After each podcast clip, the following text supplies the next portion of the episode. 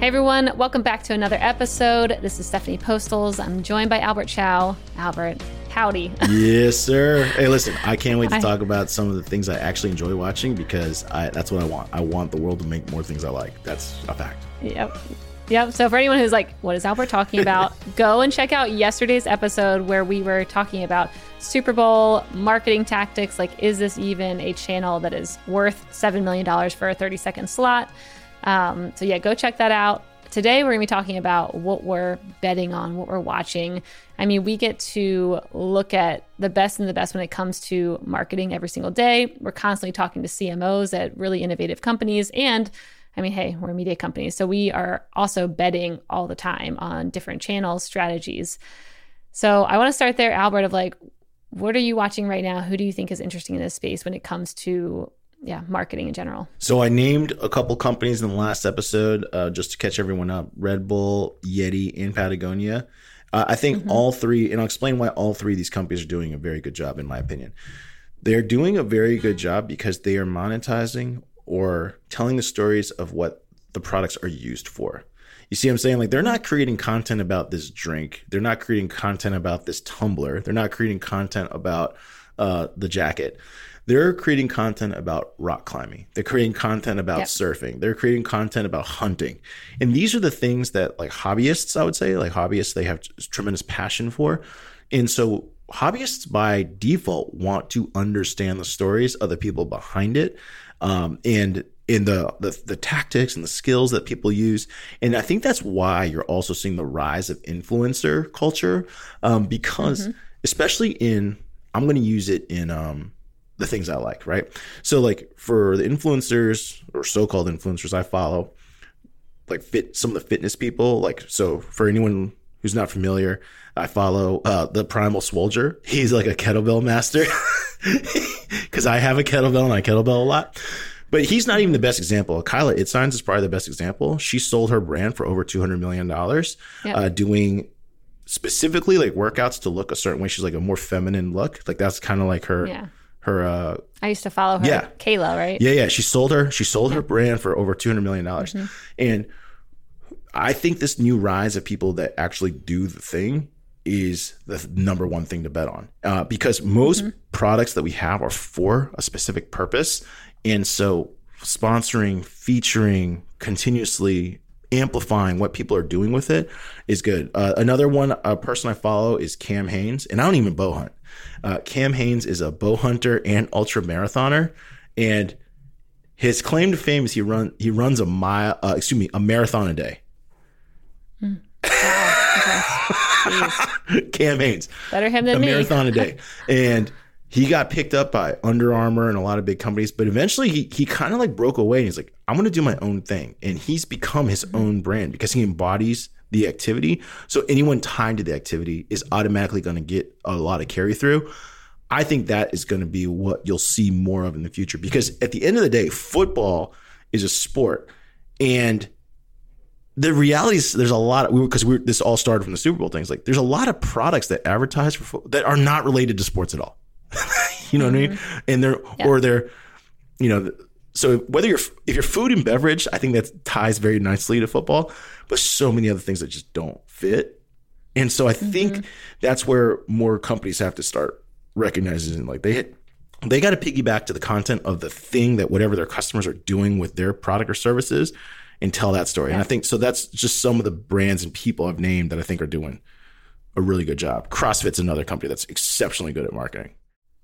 Yep. I also think if you plan around, like if you think about the Super Bowl, like someone like me, I'm really just there to probably watch Rihanna, like let's be honest. And so how do you put the right commercials on each side of the halftime show, which a lot of people are not a lot, maybe like, I don't know, 40% of the people coming might just be there to watch that halftime show. Yeah. And so how do you pad that with commercials that go towards someone like me? And then the outside is padded with just the football lovers, you know? So it's like, figuring out how to connect with people in the right timing too is a big thing. Cause I'm like, I'm definitely not watching the game from like minute one all the way to the halftime. It's like, I might pop in and out, but I'm not just staring at the screen because I'm not that much lover. Like I'm not a huge lover of football to begin with. So I don't care about every play. So there, I think about like a tech company that invested a lot was TurboTax, but it makes sense. Mm-hmm. Everybody does taxes. Yeah, wide appeal. Right? That's got wide appeal.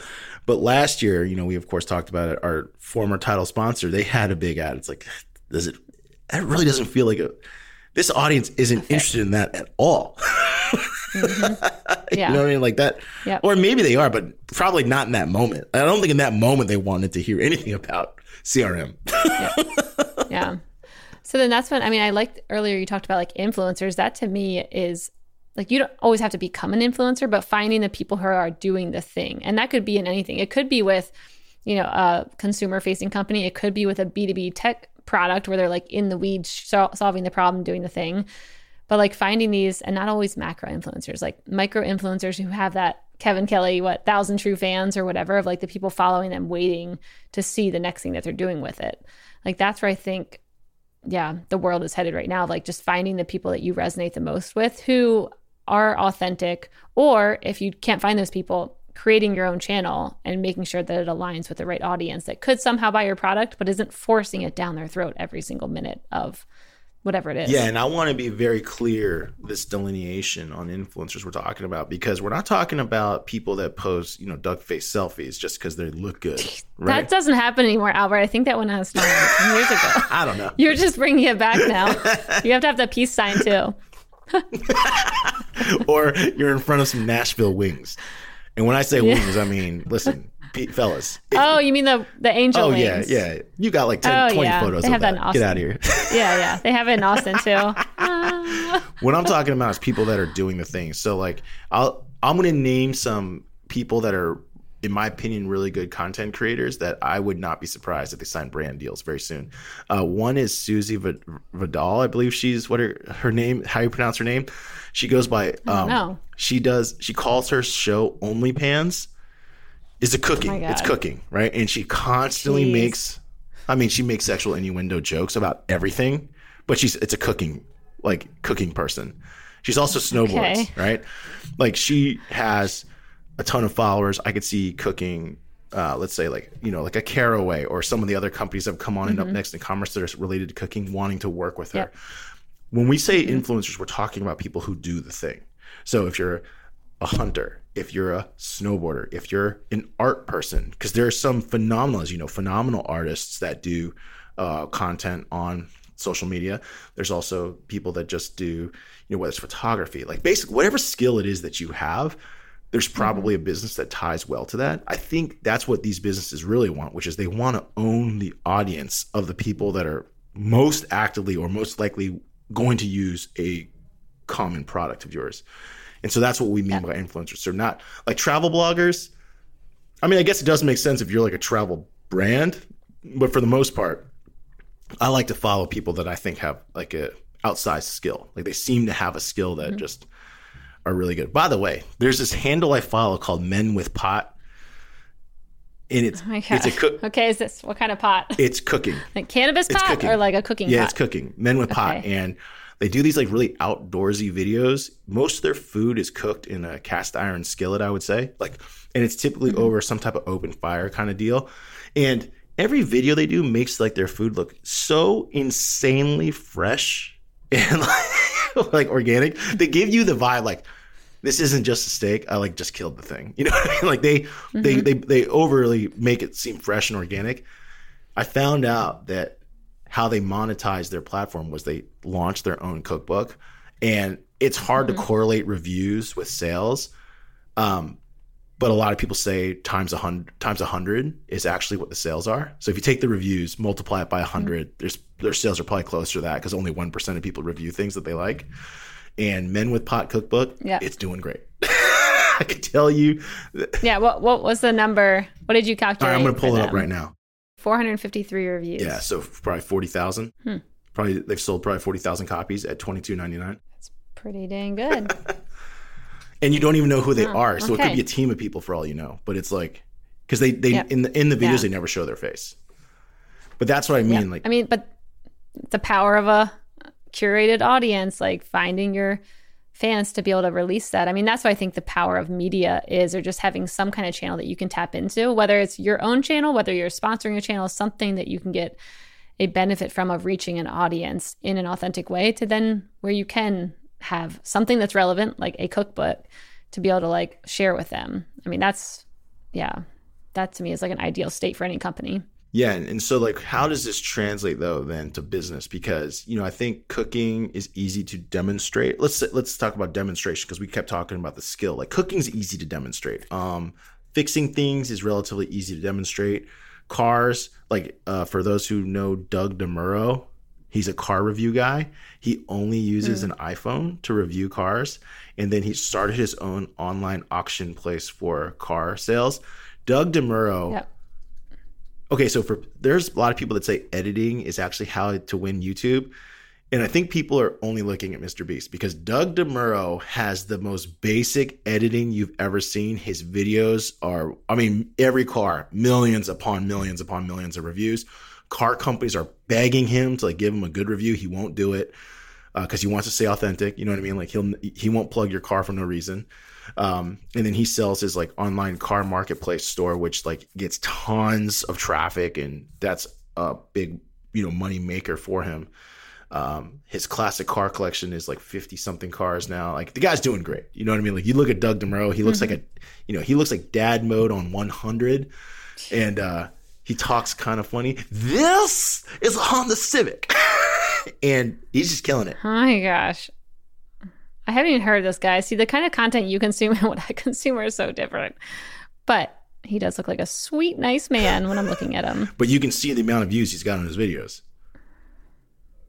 Mm-hmm. Yeah. So like, how about people that are hard to demonstrate? That's what I guess what I was getting at. Yeah. I mean, okay. Yes, that's easy to demonstrate, being able to go through a car thing. But then you also mentioned Mr. Beast. Like before we even get to like the hard to sell products, like you're always talking about Mr. Beast. And I feel like you look at him from the outside and you're like, how does this business model work? What's happening here? And so I'd love to hear maybe your thoughts on, because I know you look at him and his process and how much he's editing things and spending and whatnot. But how do you think about someone like that who has a avid fan base, but it's very high production, opposite from Doug DeMuro, who's just his iPhone and himself and gets great views, I guess. Yeah. So Mr. Beast, by now, I'm assuming everyone knows who he is. He does do brand deals. By the way, we were talking about this before. Like, should someone spend $7 million on a commercial? Well, you can work with Graham Steppen revealed that no one has worked with Mr. Beast on a deal for greater than $4 million. And he regularly gets 100 million views. So do the math, guys.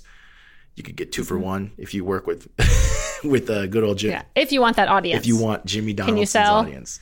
So yeah, that's what depends. So Mr. Beast came. Actually, I learned about. The more I've learned about him, the more I just respect him. I don't watch any of his videos because it's just not interesting to me. But I do respect his craft and everything I've learned about him. So Mr. Beast is famously overwhelmingly dedicated to YouTube. He's been on many different interviews. He spends almost all of his money in making new videos, and his production costs are through the roof. And what that does is it plays defense. Basically, you can't do what he does. So, you know, like by the way, he famously got famous for counting to 100,000 on video. Like, yeah, hearing about like, this, I was like, what space are we working in here? I do not understand this. So boring. But he basically has cracked the YouTube algorithm. He's figured out how many changes need to happen per second. It was revealed that his average video takes 1,700 hours to edit. So if you're not generating the views and you're not generating the revenue he's generating, it's almost impossible to catch him. But he did a deal with Shopify to make some commercials with them. And I'm actually just surprised more people don't work with him. But it might be because it's kind of hard to figure out what it is that could fit his audience, because his audience, I would say, is more generalist. It probably skews younger. I think he himself is extremely smart for making his product, his own chocolate brand, his own burger brand, which is like a wide appeal. Yeah, he's got. Oh my gosh. Oh, you didn't know about Feastables? I didn't know this. Oh, I ate one. Jeez. I ate Feastables. It's pretty good. Where do you even eat these at? Like, where's he selling? Oh, they're already at Target and Walmart. They're already. It's already made it to big box. Wow. Mm-hmm. He's estimated. I mean, once again, that's what happens when you have a whole audience. Beast Burger is already over $100 million a year in sales. What's so special about Nothing. It? Doesn't it's look his. Like it looks like a McDonald's hamburger. Yeah, it's sold at Cloud Kitchens, so he's basically hired all these kitchens that are willing to make the order. I don't think there's anything special about it, but interestingly, his chocolate Feastables is It's actually got relatively clean ingredients. It because he's got Crohn's disease, so he really can't eat a lot of things. Mm. So Feastables is basically like organic chocolate. It's only got four ingredient organic chocolate. Wow. So he's gonna kind of, I think, going a new way, which is like, man, forget you sponsors. I'm just gonna pay myself. Yeah, I mean, I think I heard him in an interview saying he wasn't that interested in doing a bunch of brand partnerships and things like that, because it kind of, I mean, as anyone knows, it can influence what content you actually get to create. Correct. And the restrictions. And that dude doesn't seem like he wants any, which is how he built his audience, by not having restrictions. So it makes sense that he's more going into a product-based thing. I mean, wow, he has like a lot of reviews on his chocolates. It's like impressive. No, yeah, it's I had some because my son bought it. It's pretty good. I mean, it didn't really taste that different. I don't have a discerning palate, audience. Listen, you can put 100 different chocolates in front of me. I'm gonna think they all taste the same. But I didn't think it tasted bad, so there you go. Okay, I'll try it for myself. I don't know if I trust your bar. Yeah, my bar's not good. Okay, so Mr. Beast, he's a whole different thing. We've got the other dude on YouTube. When you're talking about hard to sell products, which is our bread and butter, like thinking about how do you create content for hard to sell, it could be software, it could be intense hardware that you have to explain. I mean, to me, the best channels, I think, are making authentic content. Like you said, it's still around the people who are using your thing, but I still think you need to make it fun. I think that's still what's missing in the market right now, is the ability to be fun in things that are boring, or things where you're like, I mean, it's like TurboTax, trying to be cool with taxes and trying to have a commercial that makes it a little bit more fun. You're like, okay, I have no brand love towards H&R Block, TurboTax, you are funnier, maybe I'll go with you, or if there's some reason for me to follow content that's actually interesting in that space. So that's where I still think brands can play. It's, once again, media, it could be podcasting, it could be video series, it could be a whole documentary, but I think you have to make it have an element of fun and not just straight in the weeds, I'm going to sell you this thing really hard and tell you all the features. Like, you have to give me a reason to come back. No question about it. So like the things that people gravitate towards are going to be like suspense, drama, so something suspenseful and dramatic. And typically, in order for that to happen, you need a villain. So like, could it potentially be narrative podcasts or narrative stories that do it? I don't know, but like, you definitely need some type of confrontation. People also gravitate towards educational, and then people talk, like, I would say, like visually stunning, like something that's visually stunning. So most of our clients do not get the benefit of visually stunning. I mean, it's just not really a reality. Like, watching someone type it in their office is not visually stunning, right? So throw that out. They don't have that option. But I think what you, like the way you said, like making probably the drama and suspense portion of it could become really quite compelling, is investing in like letting people understand the problem, feeling the problem, understanding how this gets solved. I think it'll be pretty fascinating. Yeah, it's a big question.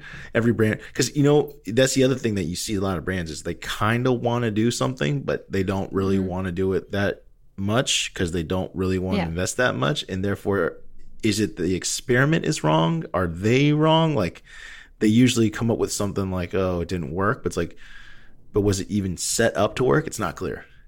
Mm-hmm. Yeah. What were your, yeah, I mean, you see a lot of brands launching things, and then you're like, well, what was that for? Like, I mean, I see brands taking it too far, where you're like, I actually lost the concept of who even sponsored this, built this, like, what is the purpose here? And then the ones on the other side who are just drilling down a CTA every single time they're making something. But like, where's that middle ground, which I think is like, you know, edutainment type of style thing, where it's like, you get to watch the thing and know where it's coming from and build brand love around that. I actually think bringing back reality TV in a cool way, like, that's what we need. So many people like reality TV, but how do you bring it into your life in a way that also semi serves you? And hey, I'm like a big fan of like The Bachelor style, like trash TV, but there's like so many opportunities that you could do with stuff like that. That, like, people like that format. They like the drama. They like the real life following people around. And could you do it in a way that also serves you educationally too? Like, remember the idea you had around like CIOs and CTOs and having them like be put in like tough situations and asking them like a game show, and it's like they're at the top of this mountain, they're hanging, and then you're like, tell me what your platform is, like, how are you building your network infrastructure, and like asking them hard questions while they're in like tricky situations. I thought that, I was like, that's so funny, it'd be so great. Yeah, it was like multiple so it was multiple challenges that would address like their ability to think about infrastructure, connecting information, and so on. It was like a little bit of like an escape room style puzzle solving. I think that'd be interesting to see how people think. I like what you're saying. By the way, did you ever watch The Profit with Marcus Lemonis? I did watch it. I don't know why I didn't like it. I love that show. Yes. Yeah. That's why I'm like, I think you and I like such different styles of content. I don't know why I wasn't drawn towards that one as much, but I did watch it. Yeah. So Marcus Lemonis has, anyone listening, he's got a history of, let's just say, building companies. Like that's kind of like what he's most known for. And it was really great listening. I thought it was great, at least listening to his points of view on all these different small businesses. And then what he does is he puts a check in. I mean, whether or not it's legit, I don't know. But I thought his points of view were often helpful because he definitely tended to work with small businesses. And I could relate very closely to the problems that these small businesses were going through. Whereas like Shark Tank is, I think, more future vision oriented, you know what I mean? So like a lot of times, like, you know, I don't have that idea. So therefore a lot of the advice that they are giving, I wouldn't relate to it as well. I did like, by the way, there's a lot of interviews now with like Cuban and some of the other Shark Tank people that have openly admitted that they're overwhelmingly down on their investment portfolio. Oh yeah. Yeah. Yeah. Like, I mean, they're down, but what they're really doing for is like, it's elevating their own personal brands because they're always on TV. Yeah. That's why I'm like, I think that, I mean, there's a lot of different companies I've been talking to who have these mini Shark Tank style pitches that they have with their investing firm. And I'm like, how do those perform for you? Because those companies don't really look that great. And they're like, it doesn't matter. It's more about the pitch, the excitement, and letting our members get involved and the LPs get involved. It's like the hype around it. The performance doesn't matter. And so I think about that with Shark Tank too. It's like, did they actually perform that well? Maybe their portfolios aren't really doing well and like they weren't the best investments, but what else did it do for their larger brand and for that person who came on the show as well? Like it at least gave them a little bit of a spike, and then you just have to have a good product to actually keep that retention. Oh yeah. The Shark Tank effect is real for sure. I actually got the fortune of working with two Shark Tank winners. One Ruck Pack, which was in like season one, it's like an energy shots, and one was Combat Flip-Flops, which is exactly what you think of flip-flop brand. And both of them, they all agreed Shark Tank does definitely boost your ratings. So they're like, hey, we want to be on the show. But it did not sustain. It wasn't like something you could hang your hat on for like, 2 years. You know what I mean? Basically, within 14 days of the airing, nobody cares, because next week, guess what happens? Another Shark Tank comes out. Another 7 products come out. So, it does go back to like if you don't have a favorite thing, people don't buy their second choice. Do you know what I mean? Yeah. Like the flip flop. So if someone's were to ask me for recommendation, I'm only going to recommend my favorite thing. That's with anything. I don't recommend. Yeah, Steph, you should use this mechanic. Oh, how was he? He's okay. He fixed some of my car. It's fine. The other half, mediocre. Not as good. A little bit late. You should check it out. Yep. That's not how it works. Yep. I'll only recommend you got to talk to this person. This person did a great job. Like, it was amazing. So I think, bringing the conversation full circle when it comes to brands owning a channel, it's like the first thing you got to do is like, is it truly for my channel? Is it truly for this audience? Are these the stories they care about? And not worry so much about the size of the channel to start, is like the story of the channel, because people who are really into the thing often find the thing. Yep. That's how it typically works. Like, you cannot convince somebody who loves something to just stumble upon your show. They don't That's not how people work. They're only going to follow the things they care most about. Yeah. I mean, word of mouth, it's like one of the most powerful things in making sure those initial customers are happy. So I think if we were to maybe like summarize this whole conversation, it's really to kind of niche down, build the thing for your ideal customer, prospect, thinking about them and making sure what you actually give them is so good. People are going to talk about it and spread the word, because right now it's so easy to get in this like big picture thinking. I'm going to go get 1 billion views on TikTok. I'm going to go to the Super Bowl commercial. But instead, how can you like focus on like, what is the actual goal of this media channel, podcast, whatever it may be? Start with that goal and build around that micro audience, and then expand from there, or let word of mouth also expand it for you. Yeah, I think word of mouth, the big challenge is it takes, well, I won't say it takes time. It's out of your control, I would say, that because definitely some things like get super popular extremely quickly. Yeah. Remember, it used to be like Dropbox figured it out. Like, hey, if you just refer a friend, you'll expand. But that stopped working because everyone then started referring a friend. And it's like, oh, they still have to really, really, really like your service. Like a ton. And that's what it comes down to at the end of the day. They have to love the product, love your service, whatever it may be. So back to the basics. That's all this whole episode is like back to the basics. You got to have a good product and then building for your customers. And then, who knew? And then I would say, because channels are getting more expensive, meaning it's more expensive to be on TikTok, Facebook, Instagram. It doesn't matter where you are. It's more expensive. You're either, your options are A, partner or sponsor with someone that's like hyper-focused and dedicated to exactly your customer base. Or B, you create it yourself. Much harder to, easy to say, hard to do, but going back full circle, that's what Red Bull has done. They're like, we'll just make it ourselves. Like we, like that, that's what they said.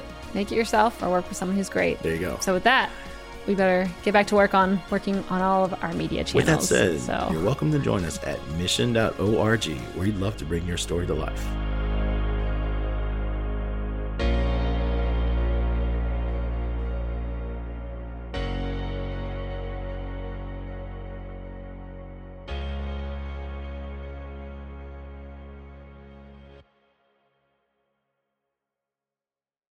Hey listeners, thanks for tuning into this episode. I hope you enjoyed it as much as I did. If you haven't already, please subscribe, rate, and review this podcast. It helps spread the word, and I would greatly appreciate it. See you next time.